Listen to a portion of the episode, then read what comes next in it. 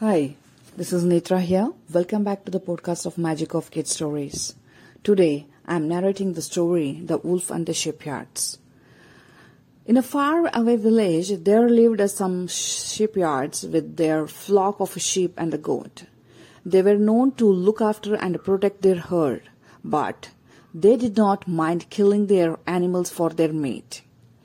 Once the wolf peeped into the hut and saw that the shipyard was enjoying a wonderful feast of a goat and meat.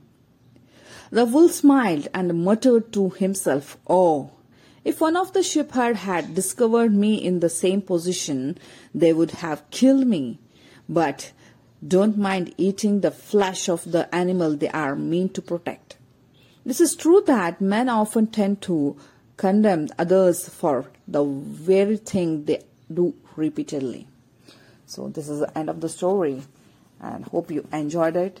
I'll come back with a new story. Till then, bye bye.